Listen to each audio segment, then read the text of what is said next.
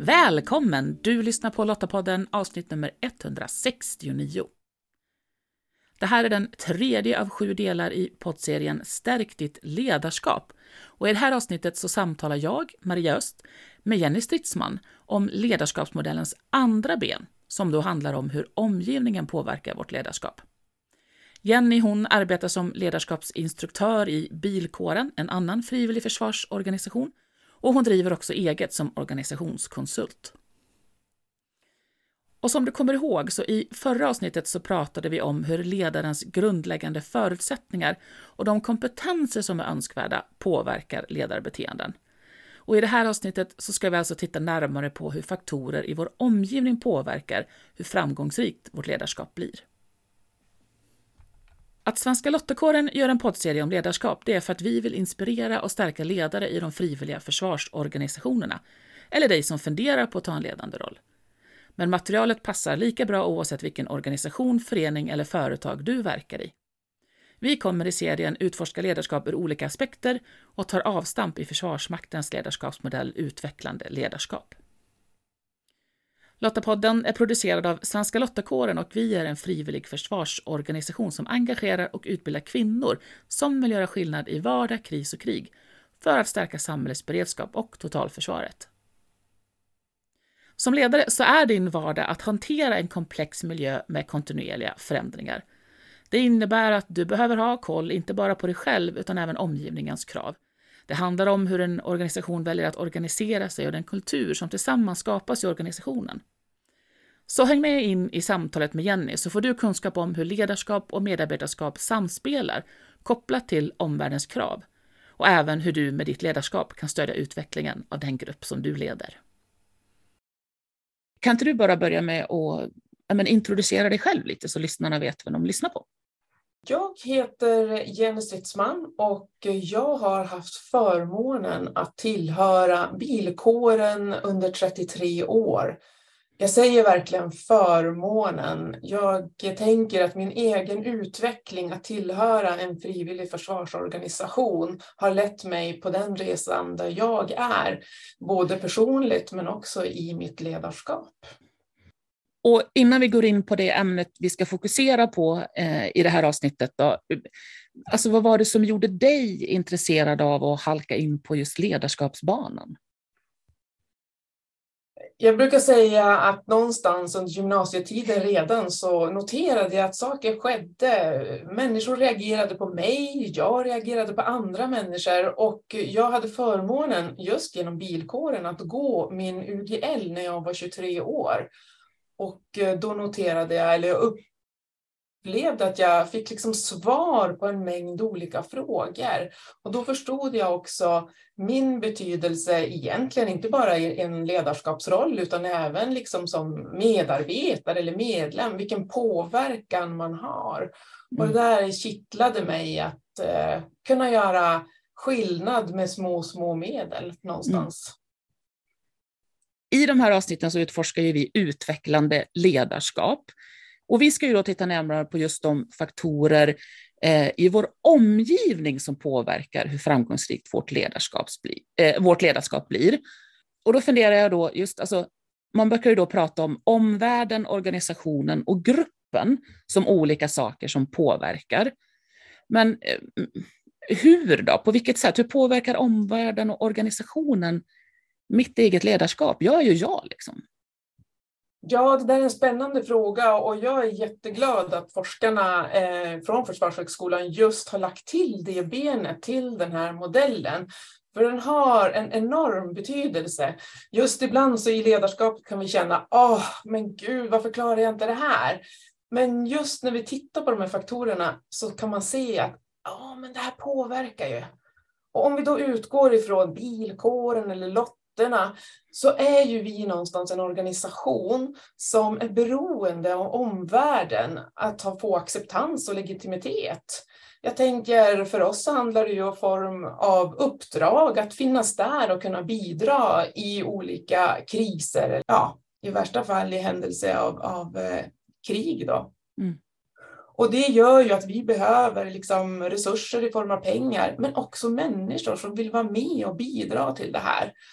Och tittar man då tillbaka ett antal år när vi kunde se att ja, men betydelsen kanske av våra tjänster var inte lika starka, omvärlden upplevdes lugnare, åtminstone i närområdet, så fick vi också ett svikande medlemsantal och, och särskilt då från Försvarsmakten. Mm. Och det här upplevde du, tror jag, oavsett vilken organisation man pratar med, det var ganska jobbigt. Men jag tänker också att oj, vilken kraft det här skapade, liksom. Att vi behövde börja tänka nytt, vi behövde förnya oss. Och vi var inne, flera av oss i de här organisationerna, på väg på en ny resa där vi hade liksom mer närmat oss kanske den civila delen, där vi kan liksom hjälpa till i olika former av samhällsstörningar. Ja, men ta de sista tio åren med pandemin och bränderna och så. Och det har gjort att vi på något sätt var rustade när vi nu ställs tyvärr inför det här faktumet i februari med krisen i Ukraina eller kriget där. Vi har blivit en naturlig samarbetspartner, eller vad ska jag säga, uppdrags... partner att stödja både det civila och det militära försvaret kopplat till totalförsvaret. Det där var ju en spännande vinkel, tänker jag, som jag nog inte hade tänkt på tidigare. Just vad det gör med oss när vi behöver tänka om. Och kanske svårigheten ibland också att faktiskt göra det, att tänka annorlunda. Att hur, hur löser vi det här nu? För vi kunde ju ha lagt oss platt och sagt, nej, det finns inget behov av oss. Nej, och det, och det är någonstans där det blir så spännande i ledarskapet att vi hela tiden behöver liksom skapa den här förflyttningen som ju mm. absolut inte på något sätt är enkel. Och eh, jag tänker också att fortsatt utmaning, om jag nu tänker då dels till vad omgivningen, här pratade vi om liksom samhällskriser och så, men viktig del för oss, det är ju medlemmarna som ska komma och bidra på olika sätt som instruktörer, som funktionärer, vara ute i våra uppdrag. Vilken form av ledarskap vill de ha? Mm. Och i den organisatoriska delen så är vi kopplade till uppdragsgivare som upplevs och är av olika anledningar byråkratiska och hierarkiska. Och utifrån våra behov som individer idag så upplever vi det där oftast trögt, det, mm. det tar lång tid, men som mm. ju är en del också av den demokratiska processen. Och så tränas vi och vi ska lösa uppgifter i sammanhang där vi inte alltid ens vet ja, men hur vi ska hantera det där. Mm. Och då blir ju ledarskapet ett kitt mellan de här två olika delarna. Och därför behöver vi aktivt också jobba med våra organisationer. Ledarskapet, hur ska vi liksom tilltala både internt i organisationen men också externt då, till de här myndigheterna exempelvis och nya potentiella medlemmar. Och apropå medlemmar då, så en del som naturligtvis påverkar ledarskapet är ju själva gruppen jag har att leda, eller gruppen jag är del utav. Hur kan man se på det? Alltså vad är, vad är möjligheterna och, och kanske fallgroparna i det? Jag brukar säga att gruppen består ju av individer, består ju av dig och mig. Och du och jag, vi har erfarenheter och ryggsäckar med oss. Och beroende då på i den kontext eller den miljö och grupp vi befinner oss i så har ju vi utvecklat vår kultur. Vilka spelregler gäller här? Hur ska vi förhålla oss till saker? Hur pratar vi med varandra? Hur hanterar vi olika problem och så?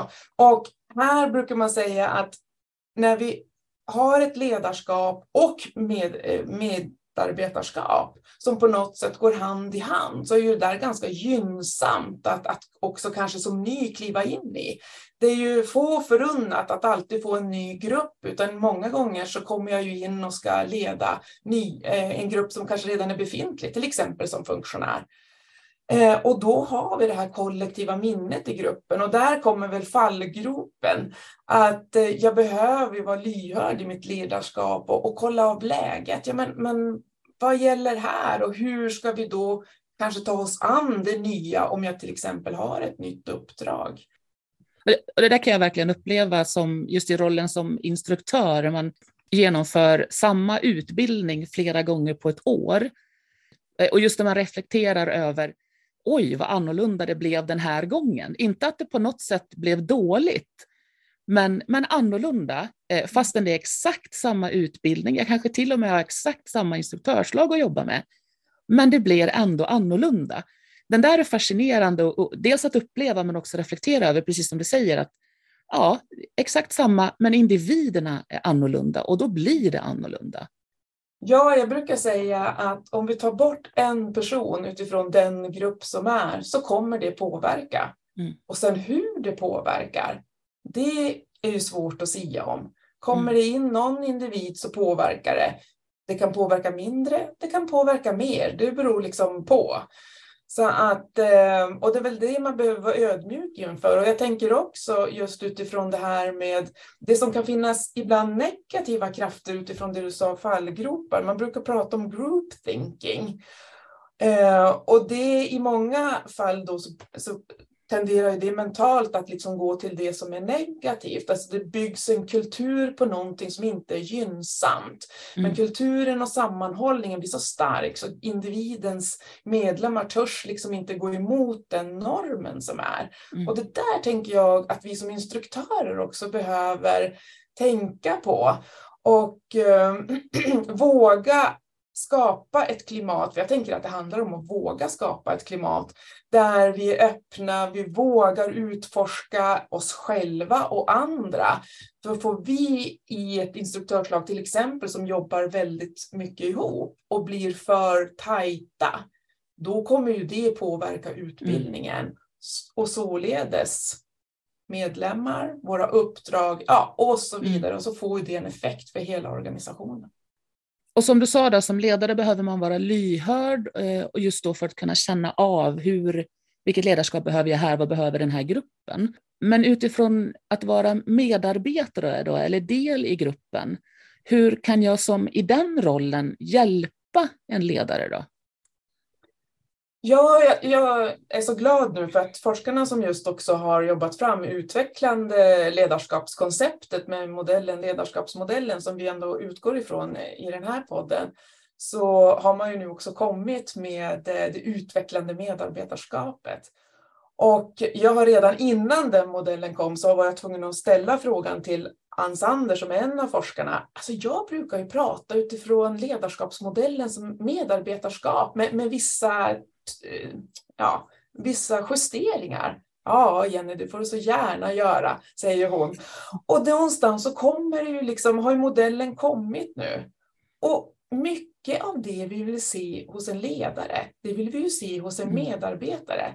Men skillnaden kanske är det jag brukar säga i mitt yrkesliv också. Hur kan jag göra min chef, ledare, min kollega bättre? Att få vara sitt bästa jag. Mm. Och det innebär ju att jag behöver ju bidra med att till exempel ställa frågor när jag upplever att jag inte har fått information. Jag kan ju välja två vägar. Sitta och säga, jag har inte fått någon information, det här kommer inte jag göra. Eller, men du, du har du glömt det här? Eh, uppmärksamma den som, som har ledarskapet. Ja, men du, har du tänkt på det här eller har du sett det här? Hjälpa till och ge feedback. Alltså ha det som en naturlig kultur. När, när någon gör någonting som jag uppskattar, bekräfta. Det behöver, ibland lägger vi de delarna på den som på något sätt har ledarskapet. Men jag tänker att det ligger ju en del i ordet som nu de senare år har blivit väl använt, självledarskapet. Mm. Och därav så ser jag att de här går ju hand i hand på något sätt. Mm. Ett växelspel. Precis, att vi, vi är inte någonstans eh, bara individer och ledaren ska, ska ge oss allt vi behöver, utan vi behöver hjälpa ledarna att förstå vad vi behöver. Ja, precis. För någonstans så tänker jag att vi lever i, på det sättet, nu, nu hårdrar jag det kanske lite grann, i, i två världar. Vi har haft ett, ett, kommer med en historik, jag menar det här är långt tillbaka, där ledaren bestämmer allt och så här ska det vara och Jenny gå till höger och gå till vänster. Och den typen av struktur behöver vi, om vi nu tänker våra uppdrag i Försvarsmakten. I, ibland så behöver vi också låta oss ledas. Men, men det innebär ju också att idag när vi liksom har ett ökat, vill ha ett ökat självbestämmande, vi vill vara delaktiga, utöva inflytande och påverkan. Vad gör att vi då i situationer när vi upplever problem eller utmaningar ibland vill lägga över ansvaret på den då som har ledarrollen? Mm. Det där tycker jag är lite intressant. Mm. Ja, och organisationen borde ju bli starkare om varje individ känner en tilltro till sin egen förmåga och att den har mandat att utföra sitt jobb utan att någon ska titta över axeln på mig hela tiden. Absolut. För någonstans om jag upplever att jag har någon som tittar över axeln så kommer jag känna en osäkerhet mm. i det jag ska göra. Och det skapar inte inre motivation utan mm. då gör jag ju ofta för att jag måste. Mm. Och exempelvis som funktionär där du inte har någon formell, ja du kan ha en formell roll som ordförande eller så. Men vi är ju alla här frivilligt. Och då behöver vi skapa ett annat typ av engagemang än vad vi kanske gör på en arbetsplats. Att vilja få människor att bidra eh, på olika sätt. Ja just det, ja, tillbaka till det där lite. Vad, vad är min situation och vilka har jag med mig som jag behöver skapa en gemensamhet med? Ja. Vi ska ju nå ett mål, vi ska leverera någonting. Även om det är som sagt då, i rollen som instruktör där jag har en tydlig roll att att eleverna ska, ska ha nått till en viss kunskap när de lämnar. Eller som funktionär då, där jag, som du säger, måste ju tänka helt annorlunda. För här måste vi engagera på ett annat sätt. Ja. Mm. Mm. Spännande. Mm. Ja, det är. Men jag tänker ändå, vi är ju inne på, på gruppen. Jag tänker ledarskapet har ju ändå en, en nyckelroll i att också hjälpa gruppen att utvecklas. Inom Försvarsmakten och i då utvecklande ledarskap så använder vi oss av de teorier som utvecklas av Susan Wheelan. Mm. Men kan du beskriva hur den teorin, alltså förklara vad som händer i en grupp över tid och hur då ledarskapet kan hjälpa till? Susan Whelans teori bygger på det man brukar kalla livscykelmodell och hon utbryter. Beskriver det utifrån fem stadier där man fyra av dem då kan förklaras genom att gruppen för varje stadie uppvisar en högre mognadsgrad och man kommer liksom längre i själva modellen. Och femte stadiet handlar om en gruppsupplösande eller jag brukar tillsammans med andra kollegor också säga när en eller några medlemmar lämnar.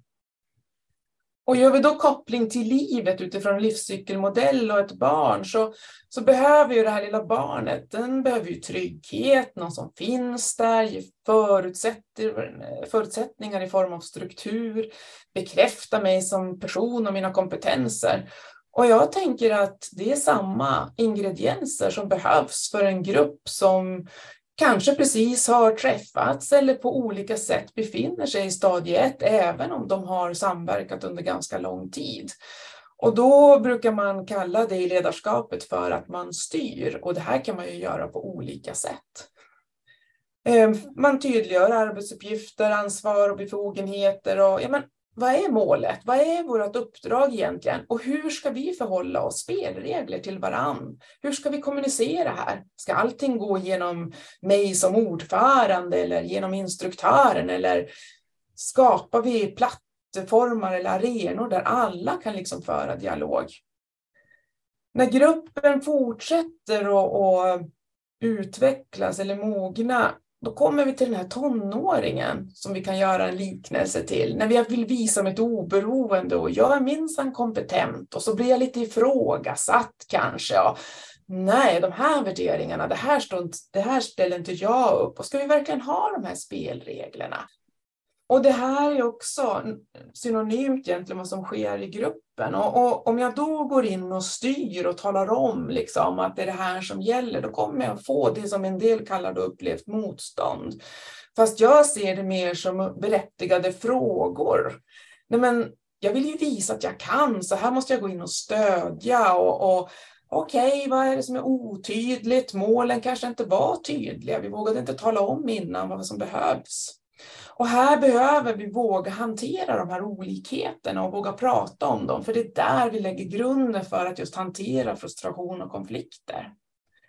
När en grupp liksom har hanterat de här delarna och tar sig vidare och man kommer in i tredje stadiet så kan det liknas väldigt mycket i det man säger i första stadiet. Men skillnaden är liksom här när, när vi har hittat varandra. och yrkeslivet, och jag känner att jag har en annan roll till mina föräldrar. Vi pratar och vi samverkar och, och eh, vi känner att eh, nej men vi stöttar varandra på olika sätt. Eh, vi hanterar det som sker och vi ger återkoppling till varandra ganska öppet och naturligt, och, och min roll känns ganska trygg. Då behöver jag inte gå in och styra eller på något sätt stödja, utan då gör vi det tillsammans i samverkansform. Mm.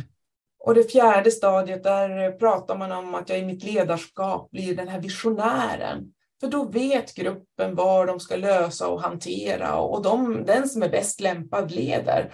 Och då blir mitt fokus utåt mera i ännu högre grad. Det ska ju funnits med hela tiden givetvis. Men, men jag kan liksom titta framåt och vad gruppen behöver.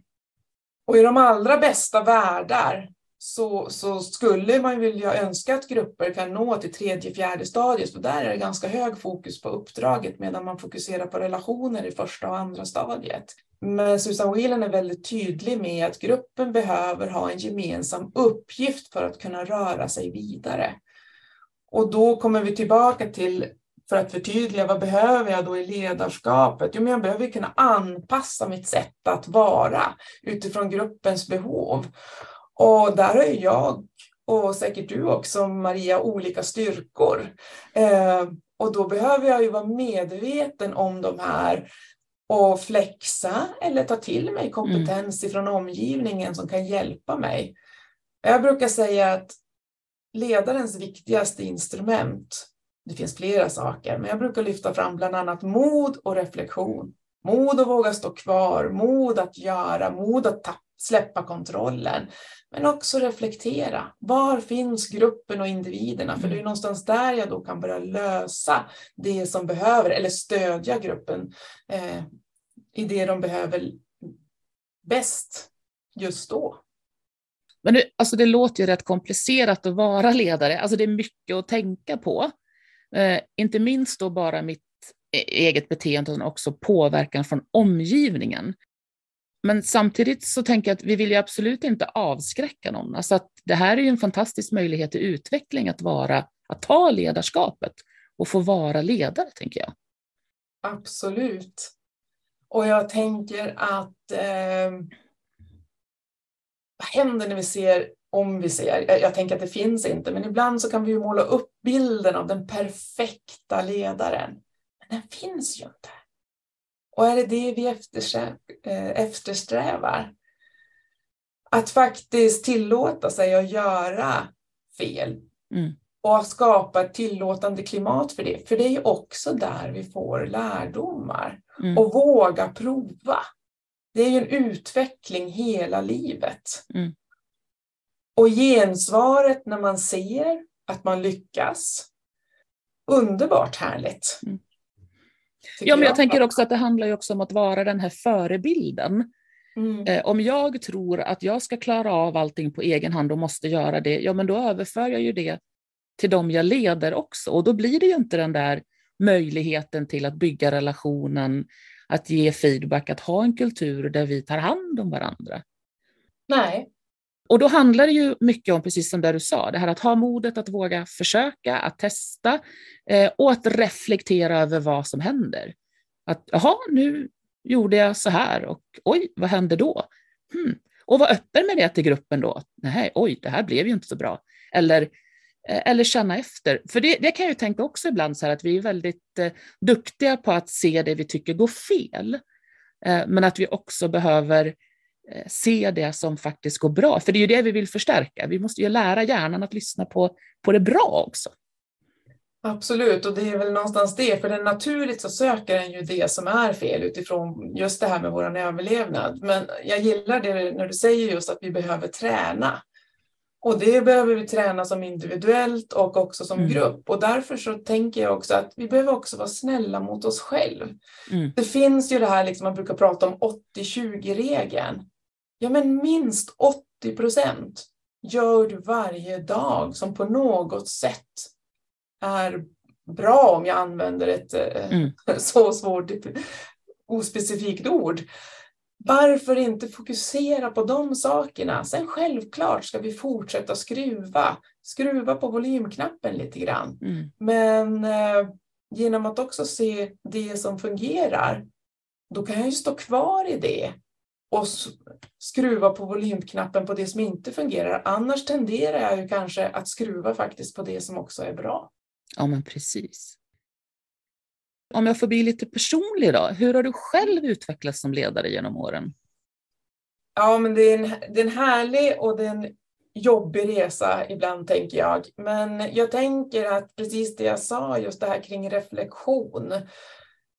Jag som person är relativt, eller jag är snabb och det rör sig väldigt mycket i saker. Men, men jag märker att när jag verkligen sätter mig och när jag märker att det är någonting här nu som inte rör sig framåt. Och jag sätter mig på läktaren. Så inledningsvis, idag, så börjar jag alltid med mig själv. Tidigare så kunde jag mer titta på omgivningen och säga, ja men varför skedde det där? Ja men idag kan jag ju ibland konstatera, men det kan inte jag påverka. Mm. Men jag kan faktiskt påverka mitt eget förhållningssätt. Så att börja där har hjälpt mig. Mm. Och att också då sen titta på omgivningen och tänka, ja så här upplever jag att det är. Och så vara medveten om att det är inte fakta förrän jag kontrollerat det. Men det är kanske någonstans här jag kan börja dra i någon tråd och, och på något sätt stödja eller ställa utforskande frågor som kan bidra till att det blir på något sätt framfart. Och sen så upplever jag att jag i mycket hög grad, för vi har pratat om feedback, faktiskt bekräftar min omgivning när de gör uppskattande saker och det ger susen. Mm. Det bidrar, upplever jag, till tillit i, i ledarskapet. Det är ju en livslång resa. Man är ju aldrig färdig som ledare eftersom, som vi har konstaterat, vi påverkas av så mycket olika saker. Jenny, tack så jättemycket för att jag fick reflektera tillsammans med dig över de här delarna i, i utvecklande ledarskap. Tack Maria för att jag fick förmånen att vara med. Nu när du har lyssnat på Jenny, vilka tankar väcker det hos dig om hur den omgivning du verkar i påverkar dina möjligheter att vara en utvecklande ledare? Vad i din organisation är gynnsamt, vad behöver ni arbeta på? Och vad kan du påverka och vad behöver du hitta ett sätt att förhålla dig till? Jag har mer och mer i min vardag börjat fundera över just självledarskapet och hur jag kan vara en god medarbetare. Ett stöd till mina kollegor och min chef. Och för mig så är det ett sätt att utveckla mig själv inför att kliva in i en roll som ledare. Lästips relaterat till det vi samtalat om i det här avsnittet, det hittar du på lottapodden punkt se. Om du, precis som Svenska Lottakåren, tycker att fred, demokrati och mänskliga rättigheter är värda att försvara och du vill vara med och göra skillnad för vårt samhälles beredskap och totalförsvar, ja men då ska du gå till svenska lottakåren punkt se. Där hittar du information om hur just du kan göra skillnad. I nästa avsnitt av Lottapodden, som då är del fyra i poddserien om ledarskap, då kommer vi kika närmare på olika ledarstilar och grotta ner oss i det utvecklande ledarskapet. Så om du inte redan gör det, prenumerera på Lottapodden så får du nästa avsnitt direkt i din poddapp så fort det släpps varannan vecka. Du hittar podden bland annat i Apple Podcast, Podbean eller på Spotify. Och om du gillade det här avsnittet så dela det gärna med dem i ditt nätverk du tror skulle vara intresserade av ämnet. Tagga gärna delningen med hashtag Lottapodden. Och om du dessutom lämnar en recension i din poddapp så hjälper du fler att hitta oss och det uppskattar vi. Och tack för att du lyssnar. Hej så länge!